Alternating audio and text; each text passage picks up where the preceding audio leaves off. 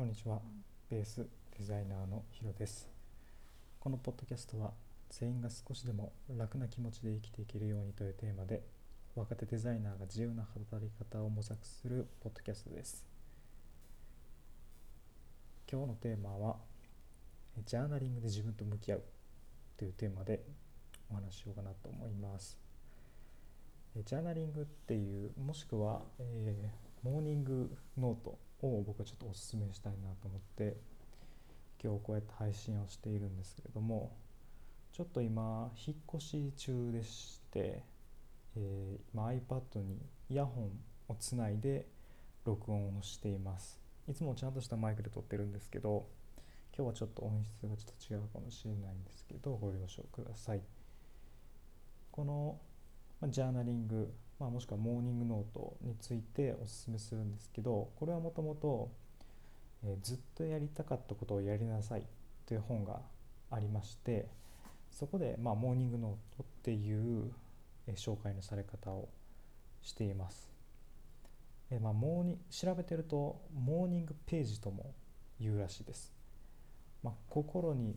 浮かぶことをひたすらこうノートに書くとっていうのが、まあ、このやつモーニングノートなんですけど、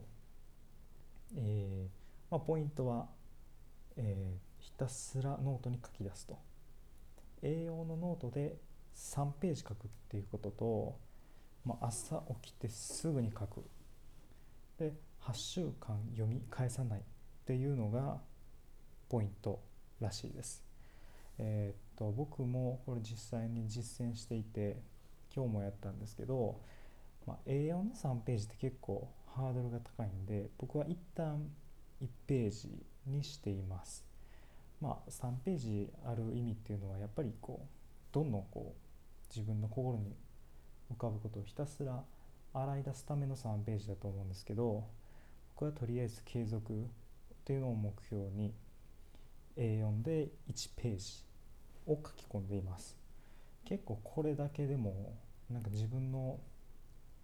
一日の不安が消えるというかやりたいことが明確に出てくるのですごくこれはおすすめです。これの紹介されてるメリットとしては、まあ、心のデトックスになりますよっていうことと素直になれる、まあ、さっき僕が言った不満が消える。こんな感じのメリットがあるんですけど本当にやっぱり自分と向き合う時間ってそんなにないなっていうのを改めて気づかされます。こう書き込んで見てやっと出てくるというかそんな感じですね。でうん僕自身これ個人的な意見なんですけどこう毎日のルーティンとしてこう書いてるんですけどあのライフノートっていうノートを使っていてもう書くこと自体結構楽しいんですよ。書き心地が良くて。なんかよく映画とかのワンシーンでこうノートにペンを書いてるのなんかかっこいいなみたいな思ったりするんですけど、まあ、ちょっとそんな感じですごくこうサラサラ書くあの質感っていうのがもうとってもいいなと思ってます、うん、これはちょっとある意味書くこと自体もすごいリラックス効果が僕はあります。まあ今こうやってポッドキャストをしているのも毎日ちょっと台本みたいなの書いてるんですよ。えー、っと、まあ、大体どんなことを話すのかとかそういう大筋だけを書いてるんですけどそれは僕は iPad を使って GoodNote っていうアプリで毎日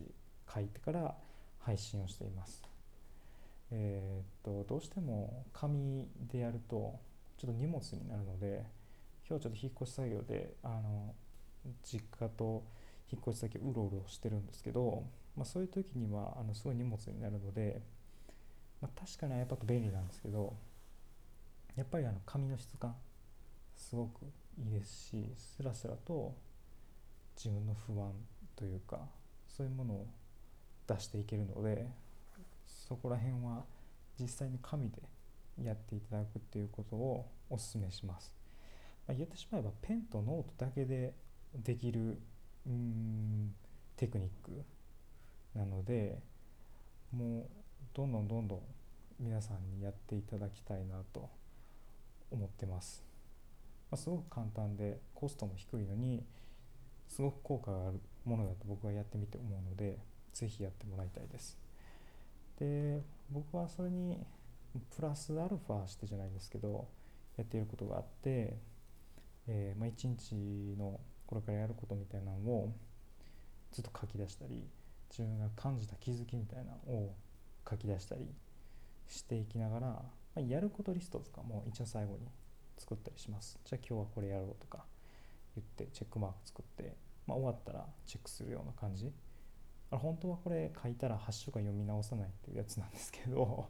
僕はまあ一応ノートに一番下に簡単なやることリストだけ作ってそこに書き込むような感じにしています。そうやったらやっぱやることも見えるし自分と向き合う時間もできるしすごくいいなと思ってます、えー、たまに今このポッドキャストを毎日配信をしているんですけど、まあ、モーニングノートも同じペースというか同じぐらいに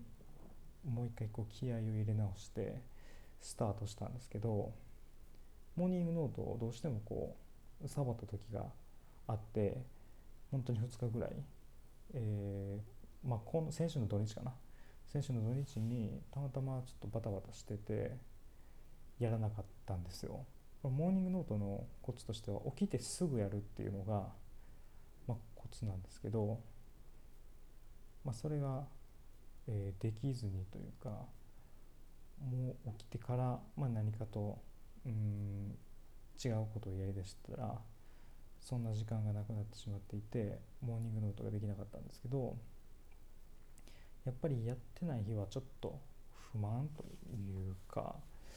なんかぼんやりと一日が過ご過ぎているような気がしました。何の差ですかね。でもやっぱりそれほどに特に僕は今こう何か仕事にすごく追われてるとかそういう状態ではないんですけどやっぱりこうそれだけ意図して自分と向き合う時間を作らないとそういうのって得れないんだろうなっていうのを僕は感じていますなので、まあ、自分と向き合う時間これ作るためにモーニングノートっていうのを実践これからも継続していこうかなと思っていますきっとやりたいことみたいなのもそこからふわっと出てきたりとか本当にああの友達に連絡してみようみたいなのとかそういったことも思いついたりするんですよ。まあ、普段の生活の中だったら、まあ、気づかないけどこうふとあの友達このことならあの友達に聞いてみようとかそういった思考になれるのはとてもいいことだなって思っていますし僕の幅、えー、もうなんか人間関係の幅みたいなのも広がっているような気がしてます。いやなんか面白いですよね。そう考えると。ただノートに自分の思ってたことを書くだけなのにそれだけメリットがあると。うんこれはぜひ僕は継続をしていきたいですね。はい。まあちょっと今日はそんな感じであの改めてこうやってポッドキャストで声にしてあの気づくみたいなとこもあるんである意味これもモーニングノート的なそういうジャーナリング的な要素もあるんかなとは思うんですけど皆さんも是非きっと忙しいと思うので本当にまずはこうノート1ページからとかもう小さくてもいいと思うんで手帳ぐらいの大きさのやつでもいいと思いますし僕はそこら辺どうでもいいかなとは思っているのでまず始めてもらってそのメリットを体験してもらいたいなと自分と向き合う大切さっていうのをの気づくきっかけになっていただけたらすごくいいなと思っています。はい、今日は昨日ポッドキャストの勧めに続いて、えーと、ジャーナリング、えー、またはモーニングノートについてちょっとおすすめということでお話しさせてもらいました。ちょっと音質が悪くなったかもしれないんですけどまた明日からえー、と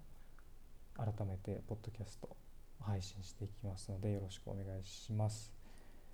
ではまた次回のポッドキャストでお会いしましょう。お相手はヒロでした。